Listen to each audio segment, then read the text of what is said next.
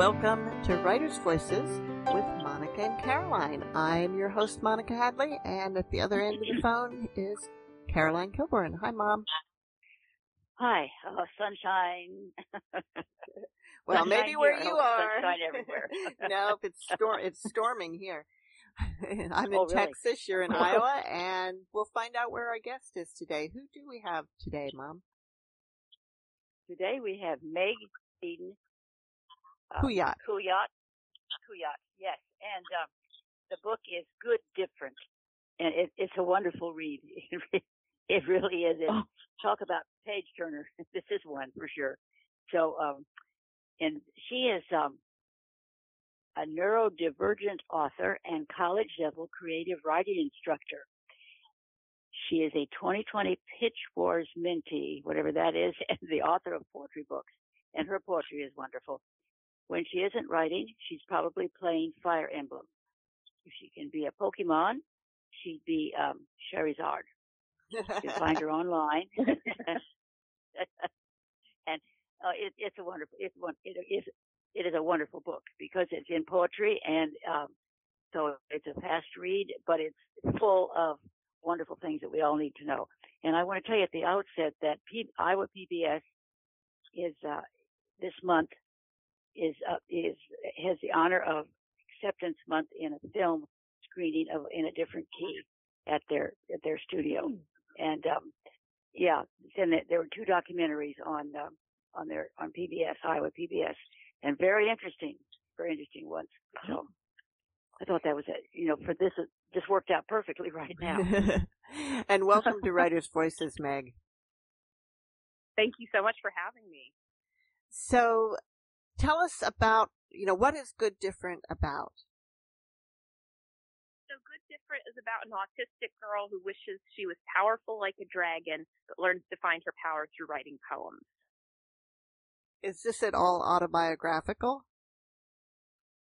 I would say it's an emotional autobiographical. Like Okay. I, I, I feel like Selah, I resonate with Selah, but um, the things that happen are more inspired by things I see happening to autistic kids today, uh, not necessarily things that literally happened to me. So, um, in your bio, you're, you know, you, it says that you are neurodivergent, autistic, and anxiety disorder. Now, we have this connotation of someone who's autistic as, you know, like, and, and not being able to have this conversation that we're having right now. Can, can you explain a little bit about, um, what neurodivergence and autism spectrum, what the spectrum really is. Mm.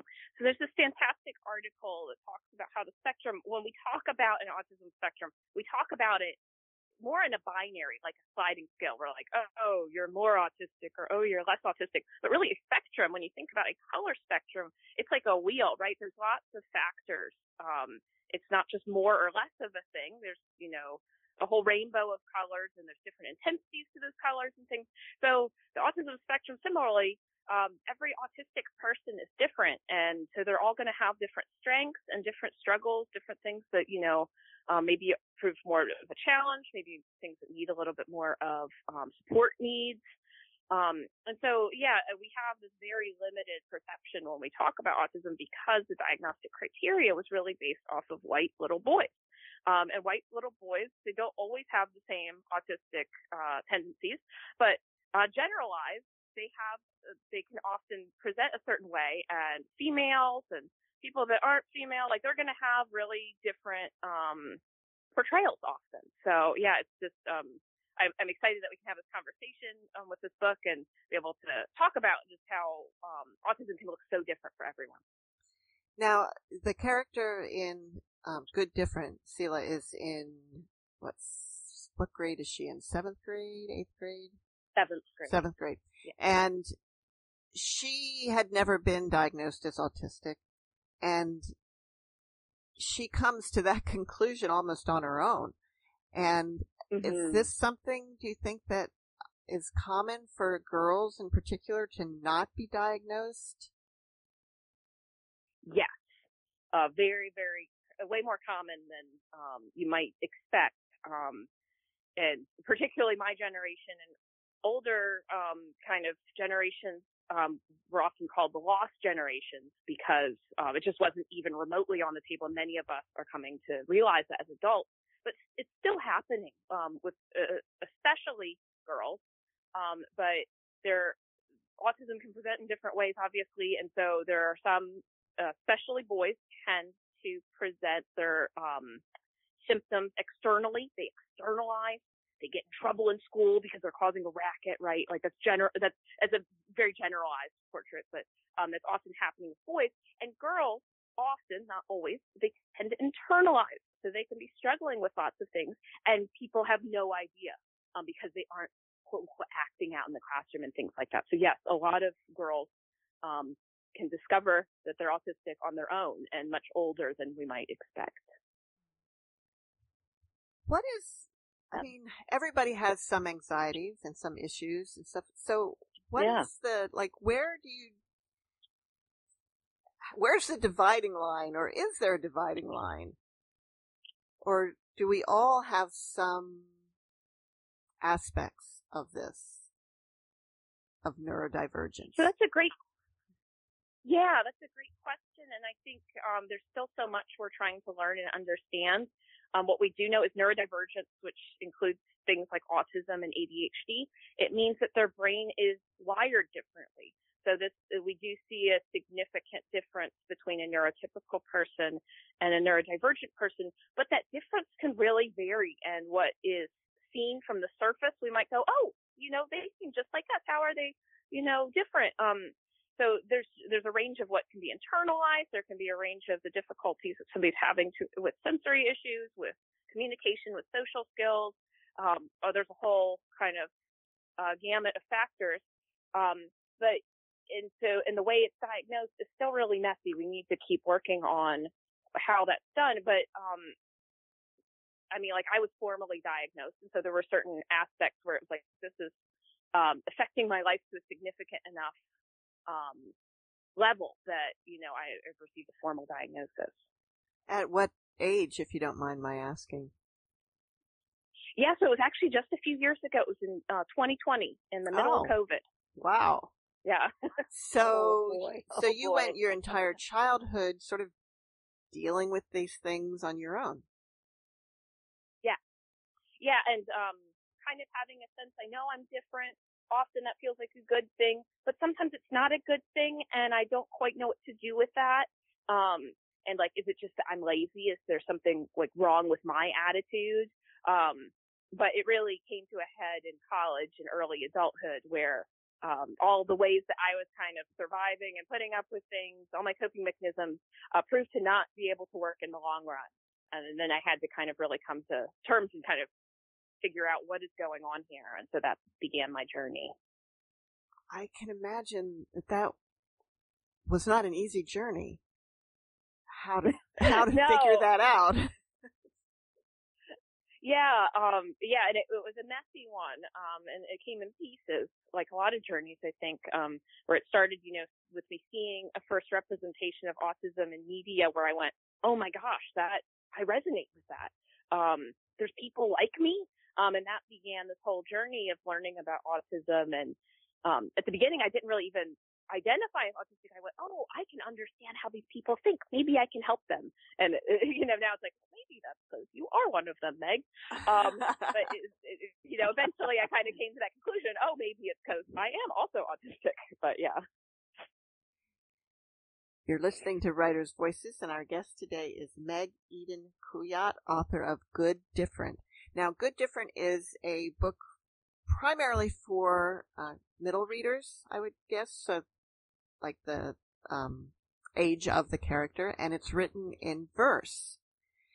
And is this um, is this a fairly common genre for that age group?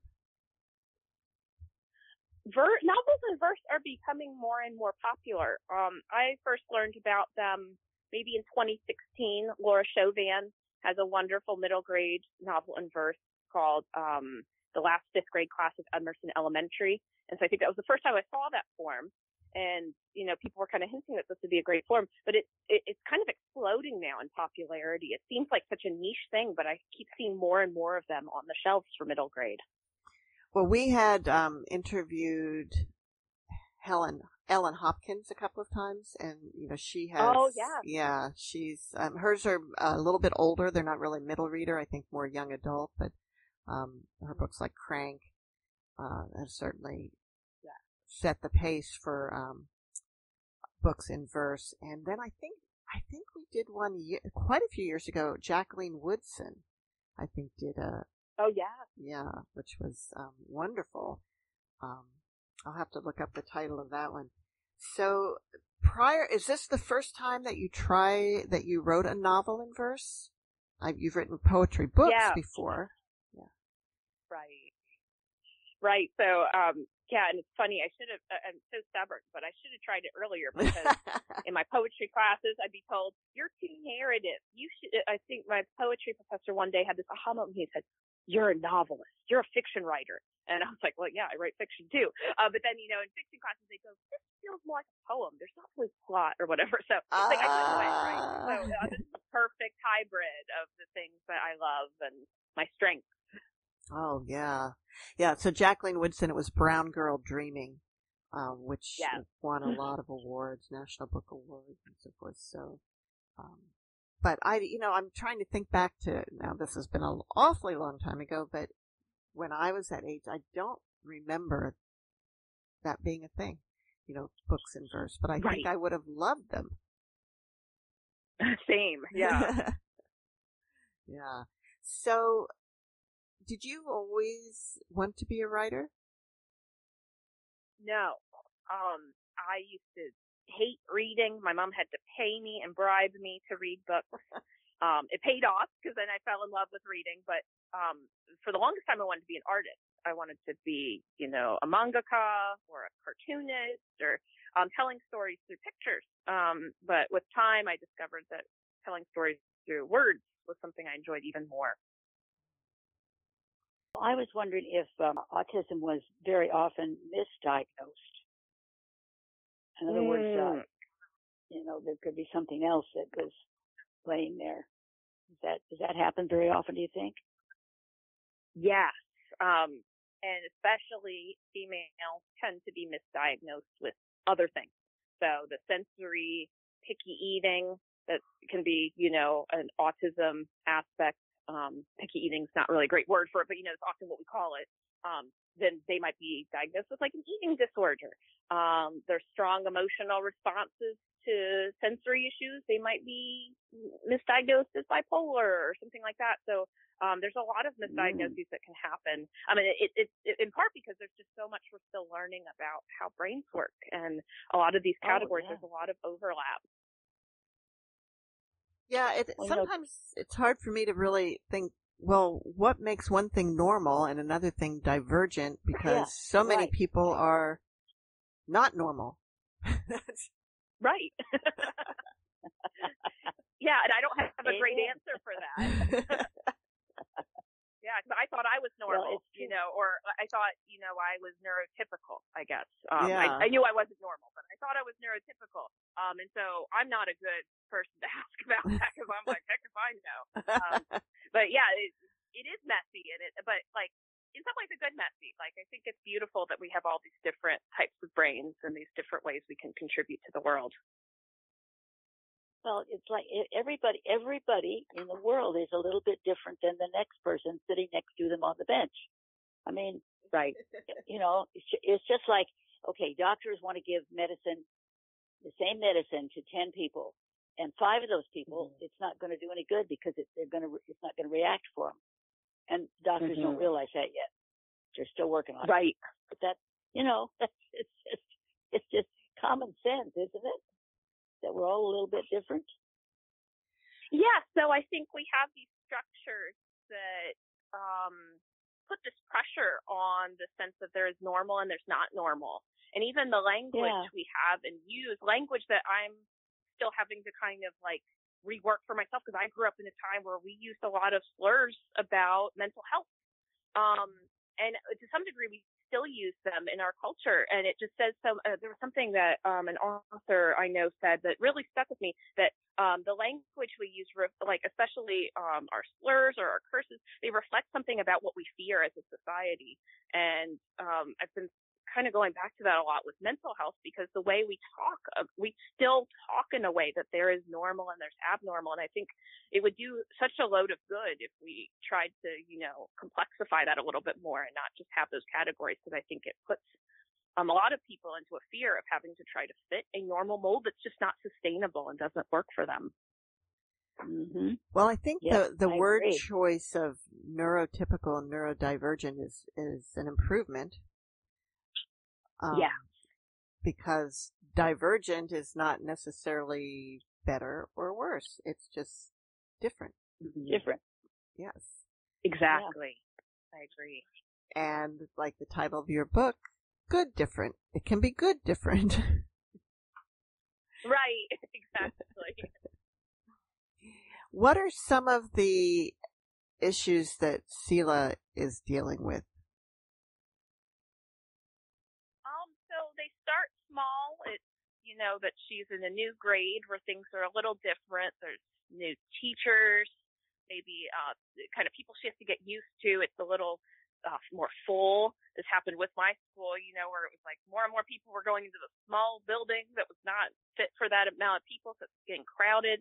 Uh, you know, her uniform, she's got sensory issues with that and the heat in the classroom. So it's a lot of little things building up. And then she's got, you know, neighbors that move in. So she goes to her safe spot at home and then that's not really even fully safe because now she's got, um, these neighbors that are loud and intruding into her safe place. And so, um, she's Mhm. had this kind of misbelief that I just need to push all that down, put up with it and keep going because she thinks everyone just does that. And at some point that blows up. She can't do that anymore.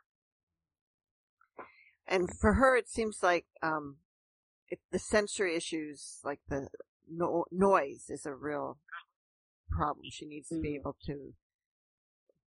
She needs help in being able to block out noise. And, Right. Yeah. Or just a place to go away, Yeah. get that quiet. And also the like the feel of you say the uniform, the feel of the fabric on her skin. Um, it's it's kind of interesting because my son, when who's now you know in his forties, but when he was a, a boy, he would not wear denim jeans Mm. because they were too stiff. He didn't. He he would Mhm. only wear corduroys because they were softer. And as he got older, like there was a like when he was Selah's age, he had an entire collection of silk shirts, which fortunately were popular, were trendy at that time for boys. But yeah. that that's what he wanted to wear every day were were these silk shirts. And he wouldn't sleep on regular sheets, only flannel. Mm. And he, when I went to buy a new sofa, I let him choose the upholstery because otherwise Mm. he wouldn't have, he wouldn't be able to sit on it if it, if it wasn't right for him. that was, Right. and I, you know, it's funny. I, I didn't think of this as being a, an issue or a problem. It was just the way he was. And we, and so we, I bought a sofa that had a real soft covering on it. Right. Well, and I, I think that's a great way to grow up in many ways. Like I grew up with my parents not really making a big deal, and I had some things that, you know, uh, probably these days would have been big red flags, um, like with um, language acquisition and things like that. And mom was like, "I'm not worried. I can tell she knows what she's doing, and I'm so glad she wasn't worried because I think it actually would have, at least for me, probably made things worse. But she just kind of rolled with it. She knew that was how I was, and my parents loved me the way I was, and I thought that was great. Yeah. But it varies for kids. Indeed. Yeah. Yeah. Yeah. You were you were fortunate. I'm sure that doesn't happen in some cases, but that was that was great. you know, and flannel Right, sheets right, and silk shirts are pretty easy accommodations to make. Right. But that was one of the things that, you know, in Good Different, uh, uh, eventually Selah realizes and and has people who will fight for her to get the accommodations she needs. But initially, there's some people in her school who just aren't willing to be at all accommodating. Is that a common experience, do you think? I unfortunately think it can be pretty common. Um, and it, it can be surprising, like you say, oh, some of these things, it's just really small things. Um, but people will say that's weird, that's abnormal. No, we're not going to do that. You need to learn to put up with this or whatever. It's, you're being picky. Um, yeah. Yeah, it was like she had figured out for herself some things that worked, but then her teacher wouldn't let her use them. Just, yeah, yeah, yeah. It's just so sad. Hmm. I was going to say, fortunately, she had the one teacher that encouraged her with the poems, mm-hmm. and that was that was a oh yeah, with the savior. yeah, that was she, great. Yeah, she had people on her side too. Yeah, absolutely. Both so, are out there. There's you know advocates and allies, and then there's people that you know maybe struggle to understand. And I think, frankly, often a lot of the people are well-meaning. You know, there are you know, mustache curling villains out there, but I think there's also just like a lot of well-meaning people who maybe they grew up being given, being told like, oh, you need to just put up with this. Um, and so they're passing uh-huh. that down. I think it's really messy. Do you think that that people, that kids who maybe have sensor issues, that sometimes they do grow out of it? Hmm, possibly. Um, or that maybe there's certain seasons where that's more um, putting a strain on their system. Mm-hmm. I'm not sure. Mm. I've, I've heard people saying things about outgrowing it. Um, for me, it feels like it only um, got stronger with age, to be honest. And I hear that from quite a few people where it's like, wow, I'm noticing these things way more than when I was a kid. Um, so that's interesting. Again, I think there's a lot we're just still learning about this. Right, right. Well, Meg, why don't you read a little bit from Good Different? Sure. So I'll start with the first poem, um, and that's called The First Time. The first time I broke down in front of anyone was in the middle of the evil place, Walmart. All the people and noise pricked inside my head like a hundred shirt tags. It was a Saturday and the aisles were crowded. People yelled. The overhead milk crackled. Some smell like sour milk spilled through the air and turned my stomach. And mom wanted me to decide on a new pair of jeans from the millions of racks. All of a sudden, the whole store, screaming kids and stiff AC air was folding in on me like two tight hugs from strangers. I ran, locked myself in one of the changing stalls. Mom banged on the door, but I balled up on the dirty tile floor and cried and hyperventilated till my head stopped spinning and my eyes dried enough for me to see. When I opened the door, mom pulled me out of the store, ditching our groceries by a mannequin in reds, whites, and blues. Once we got in the van, she locked the doors. She let me cry. She opened the glove compartment and gave me a pack of cookies. I always keep some goodies aside for a bad day, she said. But when I calmed down, mom said, Selah oh, Godfrey, never ever cry in the middle of a store.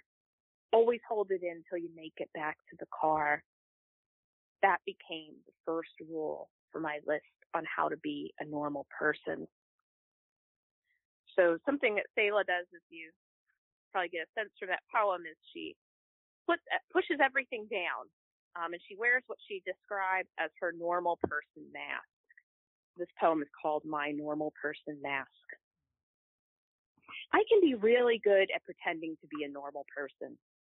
This morning, I put on my normal person face. I tucked in my shirt. I said hi to the teachers who greeted me in the hall. I smiled and nodded at all the right parts as Gemma talked before class.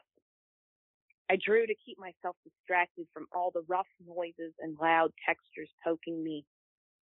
I got a break in Mrs. V's nice, quiet class and pretended I could hear what the girls in the loud said in the loud cafeteria at lunch. I looked my teachers in the eye when they called on me. I stuffed my feelings into my chest like used tissues. When my chest got full and raced with panic, I asked to go to the bathroom and locked myself in one of the stalls and studied the pattern on the cinder block bricks until I calmed down enough to go back. Pretending to be a normal person is tiring. As soon as mom pulls into the driveway and I get inside, I change, take off my normal person mask, put on my headphones, play my favorite pop song on repeat. I watch my favorite episode of Riders with Berk, recite along with the characters, laugh at all my favorite parts. I squeeze my stress ball, pluck the hairs that grow between my eyebrows, slap my hands, and don't care if it looks weird because no one is watching and I have to recharge at least enough to do it again tomorrow. So Selah, she struggles in certain ways with her world, but she also has great joys. And one of her great joys is her special interest. Um, lots of autistic people have a special interest, and for Selah, that's dragons. Well, that, see, that's power. Dragons have power. Mm. And yes, oh, I love that you point that out. Yeah. Yeah. Yeah. Thank you. I love that. um, it, that's what's gonna. It, I hope that will come across with um, this poem. Um, inside me, there are dragons. When people ask me what I want to do when I get older, I want to tell them I'll become a dragon or a draconologist. But I don't tell them that. Obviously. I made the mistake of telling mom once, and she said I needed to get serious. Because becoming a dragon is not what adults call a viable career option. also, dragons don't exist, like that matters. Online, dragons are real and alive. There are 1 billion 600 million search results for dragons. There are elemental dragons, Pokemon dragons, Eastern dragons, Celtic dragons, cartoon dragons, how to train your dragon dragon. In How to Train Your Dragon, there are Changewings, Scauldrons, Sandwraiths, Shock Dogs, Fastspins, Flightmares, and the monstrous Nightmare, a Stoker class dragon, just to name a few. But my favorite species, obviously, is the Night Fury. Obviously, because that's what Toothless is, and Toothless is the best character, obviously, because he's the main character, and nice and powerful, and one of the last of his kind, and all the dragon riders have their own dragons that are faithful companions who would fight to protect them and stick by their side no matter what. Even though I have mm-hmm. friends and act like it's fine, deep, deep down, I really wish somewhere I could be fully me where I could relax and not feel like a freak. Somewhere like Berk, where I could have someone fight by my side, like Toothless with his dragon rider Hiccup. And now I'll just close with, um, kind of on that note, I wanted to end on the joy that Selah discovers with her autism, um, because there are difficulties, but there's also great joy. And so this is uh, part of a poem towards the end and what is that poem called? Uh, Things I Learn Online. Mm. Neurotypical. Neurologically typical. What I've always thought was normal. Neurodivergent. People with variation in their brains. People who might be different. People like me. Pop said we're in a world not built for us, a neurotypical world people like us are dragons with clipped wings.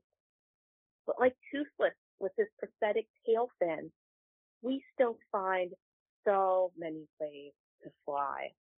And that was Meg Eden Kuyatt reading from Good Different. You, one of the poems she talks about hand flapping. Can you, yeah. um, explain like what you know, is that a common trait of autism and why it helps?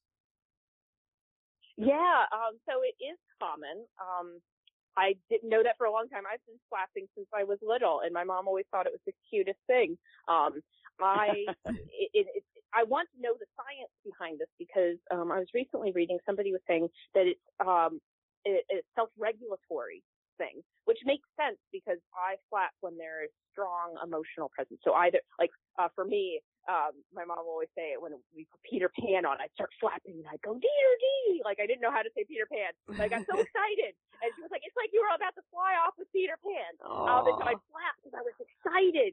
Um, but I'll also flap if I'm distressed. Um, so let's say we're flying to Japan and we have been in airports for 16 hours and we learn our flight is canceled. Um, and I am exhausted. I might flap in the middle of the airport, um, and have a nervous breakdown. And then my husband, you know, has to go talk to the folks to figure out what to do. Um, but it is calming in some sort of way. It's somehow like, I don't know, I either feel like I'm slapping the bad feelings away, pushing them down, or I'm flapping up to fly. I can't explain it, but it's something that a lot of autistic kids do. And so it'd be really interesting to know a little bit more about why, why we yeah, do that. yeah, it would. would. What about like rocking? I remember reading about Mm. autistic kids like rocking back and forth too. Yes, it's a, it, it's a similar, um, rationale behind it, I'm sure, of self-regulation. Um, it's soothing, it's calming, you're kind of, um, Mhm. you, you, you do it because you have some sort of sensory need. Either you got a lot that you got to let out, or you know, um, most behaviors there's some sort of sensory, like I need this sort of sensory thing, and this is the way I'm asking for it, or this is emotion that provides it. But I mean, neurotypical people rock too. We got rocking chairs, so there's there's some sort of human Oh yeah, um, yeah, Right. for that. Right. yeah. I'm in my Also, rocking I was chair right now as we speak. And you know, it might bring, it might be bringing back happy memories of when you were rocked as a child too. You know, Mm, very true. wow. Yeah. I've always liked rocking chairs. yeah. The um, you know, you mentioned having seen a neurodivergent character, and um, that there are some on TV. Have you watched the Extraordinary Attorney Woo? yes, I love Woo. I mean, I, I, it, with an asterisk disclaimer that you know, talk to every autistic person have different opinions, and um, she's you know, in some ways that stereotype of the prodigal genius autistic person, and that makes people me, like me go like, well, what about us if we're not prodigies? like, do we also have value? I hope. Um, but besides that, you know, like I really love the portrayal of Woo. Um, I found her very relatable and lovable. Actually, there's a scene where I like cry every single time because I feel so deeply how Woo feels in that moment. So um, I personally love it. And she has something she's passionate about, which is whales. Yes. Yes. So and law, technically. Yes. Yeah. But it's funny because just like Selah doesn't feel like she can talk about dragons very much because people will think it's really weird. She, Woo has as her rule, don't talk about whales unless somebody else brings it up. Right. because Right. otherwise Well, she would talk about whales all the time. Right. And she's explicitly taught that rule, which I think is interesting. Um, like I think her dad explicitly says, you know, you know, don't do this. And, um, and Selah, it's interesting because she also has rules, but, um, they aren't necessarily ones that she was explicitly taught. Um, and that's a whole, like, just that, that interests me. That interests me of like, uh, where do we get our rules? Like sometimes we are explicitly taught and sometimes, um, they're implied and sometimes we kind of like misinterpret them from our environment. Um, so anyway, that's just something that Right. interests me. Because Selah has some rules that turn out to not be very good rules. Right. not helpful and she that's part of the book is she's learn she learns to change those rules to ones that do work and one of them is that sometimes you do need to communicate how you're feeling to somebody else rather than hiding it Right. You're listening to Writers' Voices, and our guest today is Meg Eden Kuyatt, author of Good Different. So tell us a little bit about Pitch Wars. Yes. Um, it's so sad because it's no longer in existence, but it was a mentorship program created by Brenda Drake, who is an author. Um, and it was this opportunity where you would um, submit your work, um, and a mentor would select somebody to mentor based on the submissions. You would edit with that mentor, and then at the end of the um, kind of program, there was this showcase where you would put the first page of your piece and agents could request material based on that. So it was a very, very helpful way to not only get, you know, feedback. Um, I had an incredible mentor, Eric Bell, who was a middle grade author.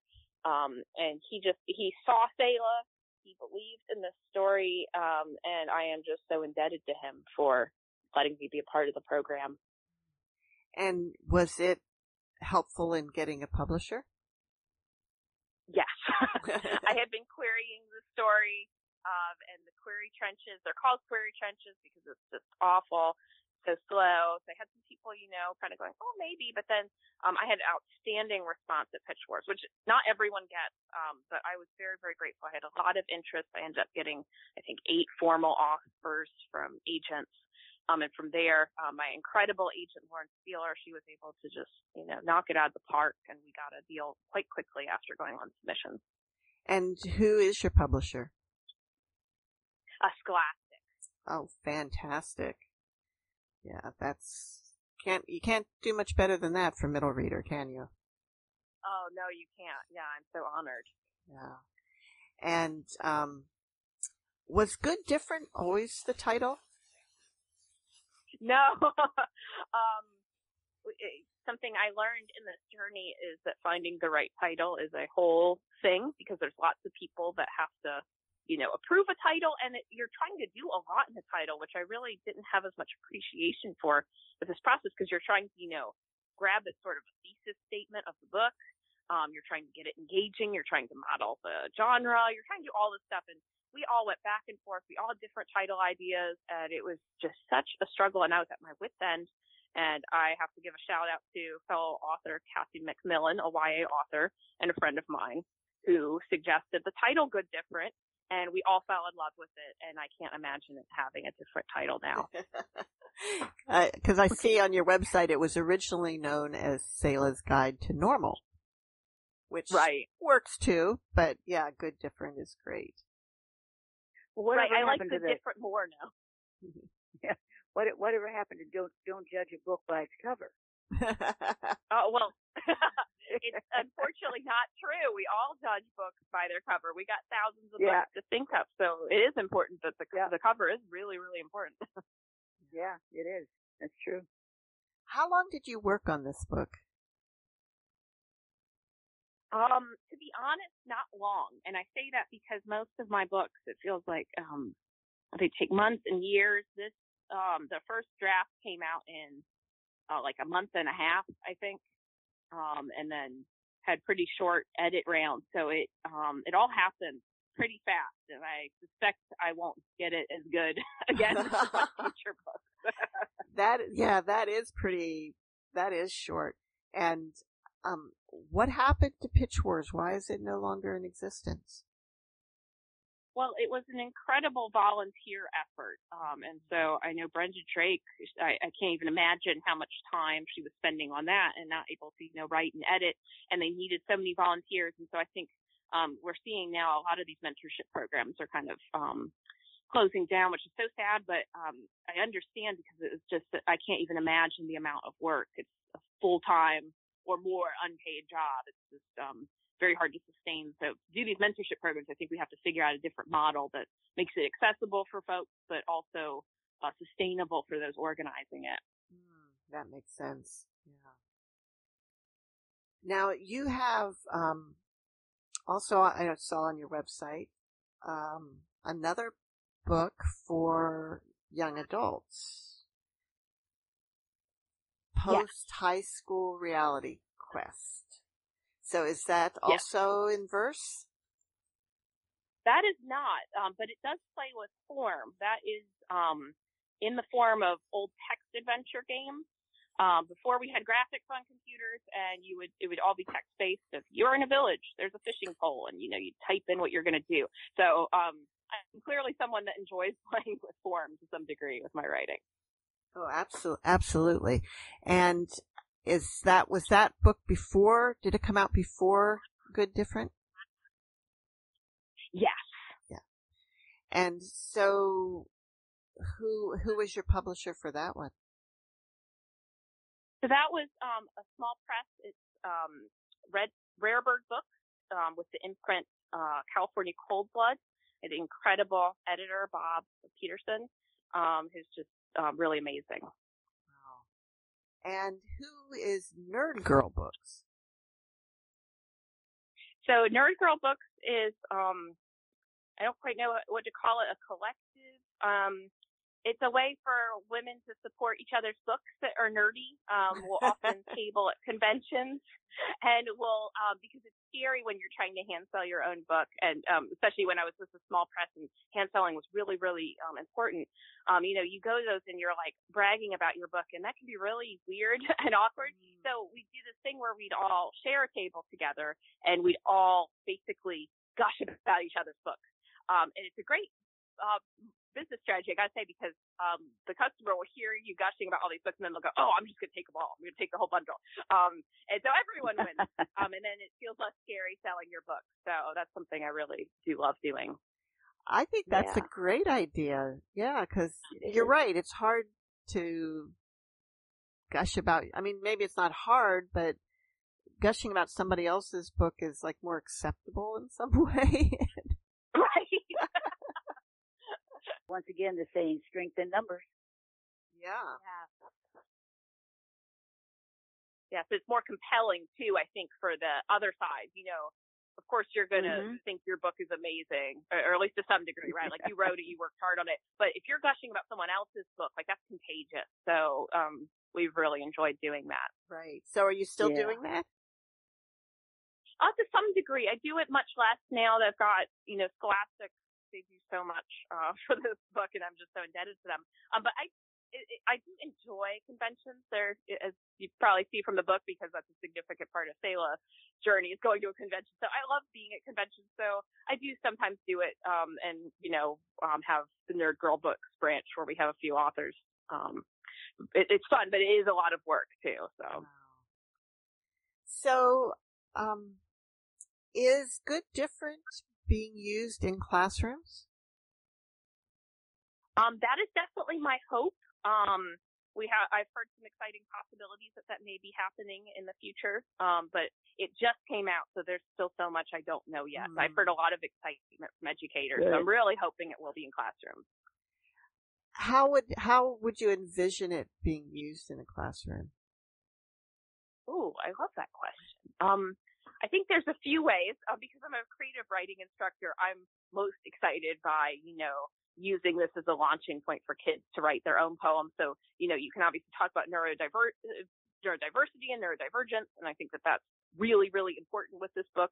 Um, I think also that I can invite kids, you know, regardless of um, how their brains are to, you know, write their own stories. And um, on my website, actually, if you are an educator, if you want to use it in classrooms, I do have some writing prompts, some discussion questions, some ways that you can kind of use this as a launching pad in your classroom uh, for a range of things, for creative writing or for talking about neurodivergence.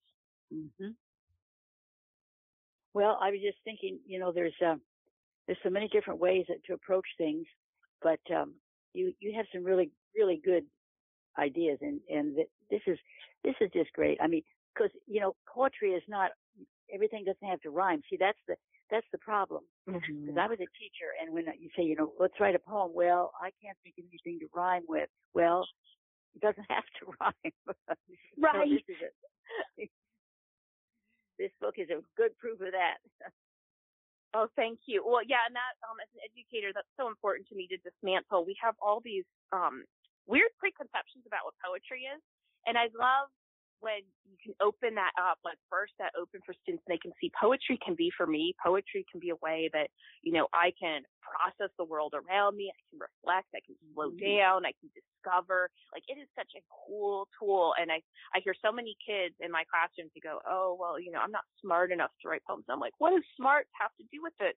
Somehow we have set this message that you have to, you know, um, have Yeah. all these complicated meanings and it ha- it's like a puzzle and it, it shouldn't be a puzzle. Like, I mean, I guess if you're enjoy, if you enjoy doing that, like no shame, but, um, I think poetry doesn't have to be a puzzle. It can be, you know, whatever you want it to be. Yep, I agree. Now, I, I noticed too on your um, website that you offer manuscript feedback. Yeah. You want to tell us a little bit Yeah. about that?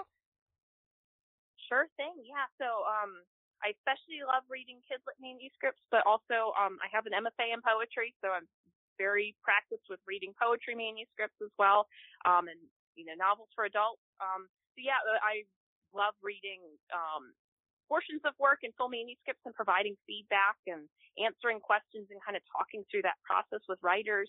I try to keep my rates affordable. And so if you see that you're interested you don't feel like it's affordable, you can always talk to me and we can try and find something that's workable. But I think it's just so important to get feedback on your work. I think it's so important to have, you know, a critique group, but also to get feedback from folks in different places than you. So, you know, maybe if you need, um, sensitivity or, um, expert reads, you know, maybe you've got autistic characters and you want feedback on that, or maybe, you know, you want to publish middle grade or young adult or poetry and, um, you want to hear from somebody who's done that and be able to get feedback from the industry and things like that. I think just, um, it, it's something I love doing and I think it's just so valuable and important. So it's something I really try to offer whenever I can.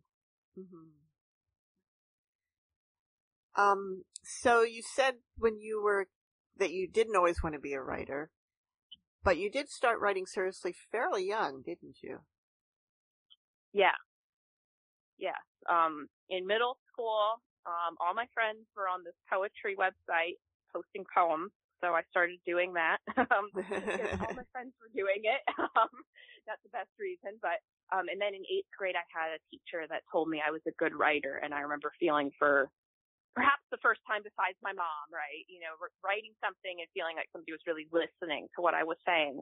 Um, and then it was like zero to a hundred. At that point, I just somehow decided I'm going to be a writer. And then I went gung ho. And in high school, I was submitting to agents. I got my first agent. We were submitting, submitting to publishing houses. Um, I, if I like something, I take it very seriously. Wow. So was it, what were you submitting then? Was it poetry or was it prose? So it's a manuscript um, that I've rewritten so that character is still beloved to me, and I hope she finds a home. Um, but it, it was um, I labeled it as YA because um, I think the categories were a little different, and I was that age, so that made sense to me. Um, so it's funny. I was always told like, oh, the voice is maybe a little bit more middle grade. So I should have gotten this memo like I'm supposed to be a middle grade writer. But, yeah. and so, so that's still something that you are working on then. yes, I love that character and I love her voice. Um, and that's what always brings me to story is the voice. A character will just be like, I got something to say and you better have a pen. And so that character, like, I just, I still love her. I still want her to find a home. So fingers crossed that, you know, she'll find her home one day. Oh wow. And how did you get in, but getting an agent in 11th grade is kind of an unusual thing. It is though, you know, I, I meet other kids that do it, you know, um, I- I- but yeah, I mean, I just, I went to the library. They, you know, they had, the, this was, you know, before you really submitted a bunch online, um, which is so weird to think about.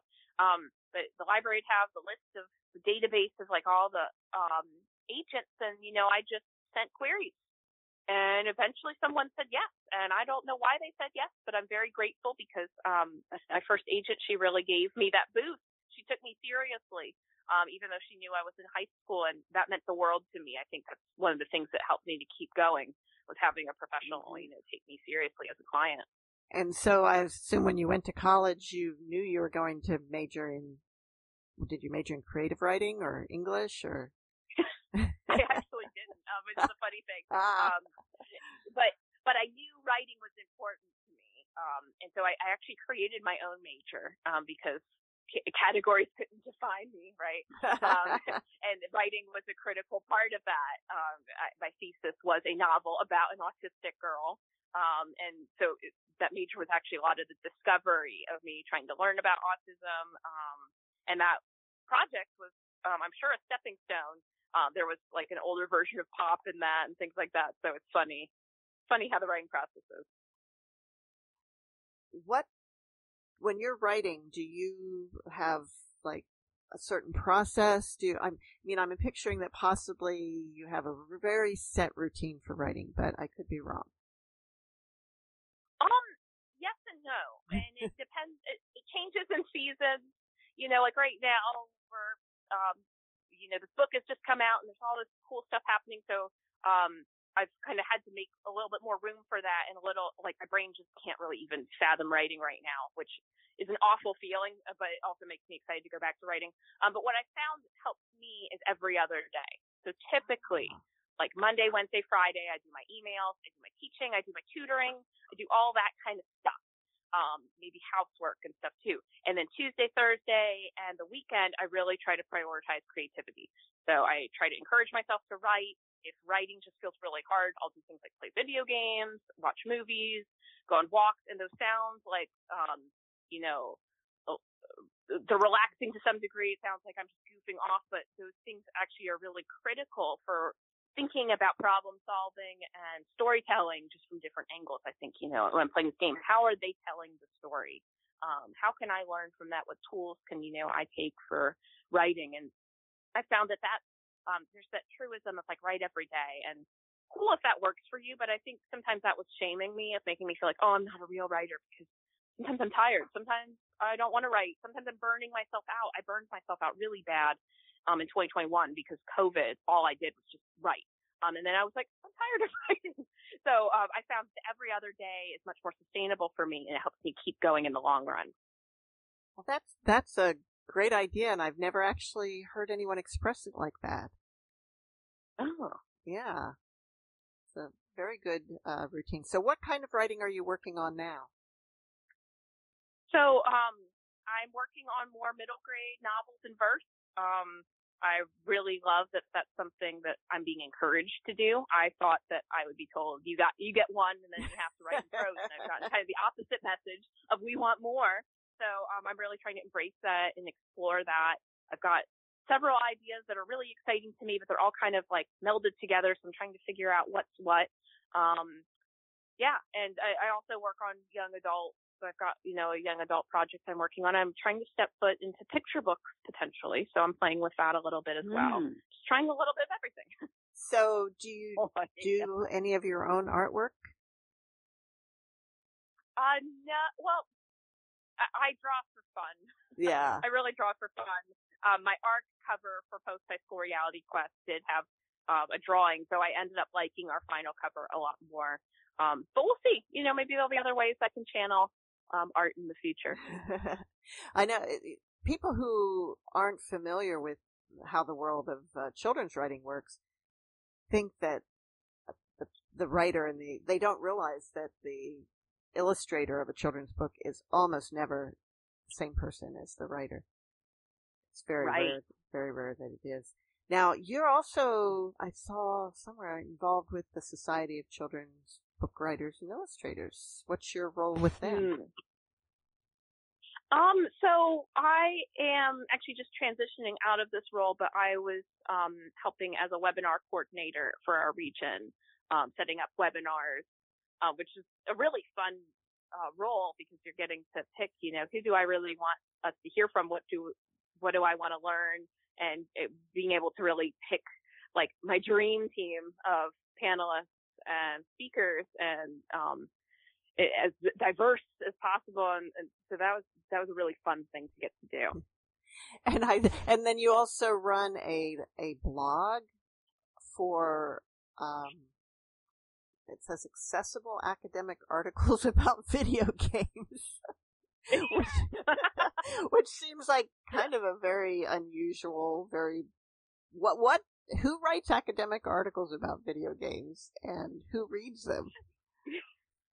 yeah, this is a great question. Um, it is a niche, definitely. Um, though it's oh, it's weird. It's a growing niche. I think there's a lot more academia about this that's um, bursting open with ludology and the study of gaming, um, which is exciting. And it sounds like a really weird thing. Like, why are we studying this? But um, it's really interesting. And I got into that with, um, in the DC area, there's an annual convention called MagFest, which is the music and gaming festival. And, um, they had a branch called Mages. Um, and I guess they, they still do to some degree. Um, and this was like kind of an academic angle. And so, you know, we're talking about, you know, what makes a game good, what makes good writing in games, um, why, what's psychology and the science behind gaming? How are we learning through games? Because, uh, you know, especially as kids, but really as adults too, games are a place where we learn, where we're able, like books, to be able to test things, experiment, try, um, in a safe environment where we can fail and it's, you know, not life or death, right? Um, and so that's interesting. What do we learn from games? What do games teach us? And a lot of modern games are doing some really interesting things with mechanics and mechanics are a way in games that they're, I almost think of them as like, um, argumentative tools. The, um, the way that we can be in a game and we can be viscerally experiencing something that's so unique. Um, in books, you know, we're reading it. Um, and so we have some sort of emotional connection, but in the game, we're literally in it and the choices we make and the things that we're experiencing can have a really meaningful, um, visceral impact on us. So I think it's a really interesting field of study, and I think it's one that gets my writing gears turning. I'm always thinking like, how can I learn from what games are doing? So the the site is a branch off of Mages from MagFest, and so um, it's really not super active right now. We don't post a huge amount anymore, um, but I, I enjoy when we get really interesting articles to be able to post them oh, and talk about things without it being a super academic journal, you know? Oh, cool. Cool. Well, Meg, we're about out of time. And it's been um, a pleasure to talk to you today about oh, good different. Yes. Yeah, and, thank you so much for having me. And Caroline, do you have some closing words for us? Well, there were so many, there were so many interesting closing words in this book, but this particular poem was, uh, she was talking with her mother about why she was a little different than somebody else. And, and so the last thing she said was, mom, why do we have to care so much about normal? And why do we? Good question. I mean, that was me. Why do we? Good question. I love that. Thank you, Meg Eden Kuyatt, Caroline and uh, see you all next week on Writers Voices. Bye bye.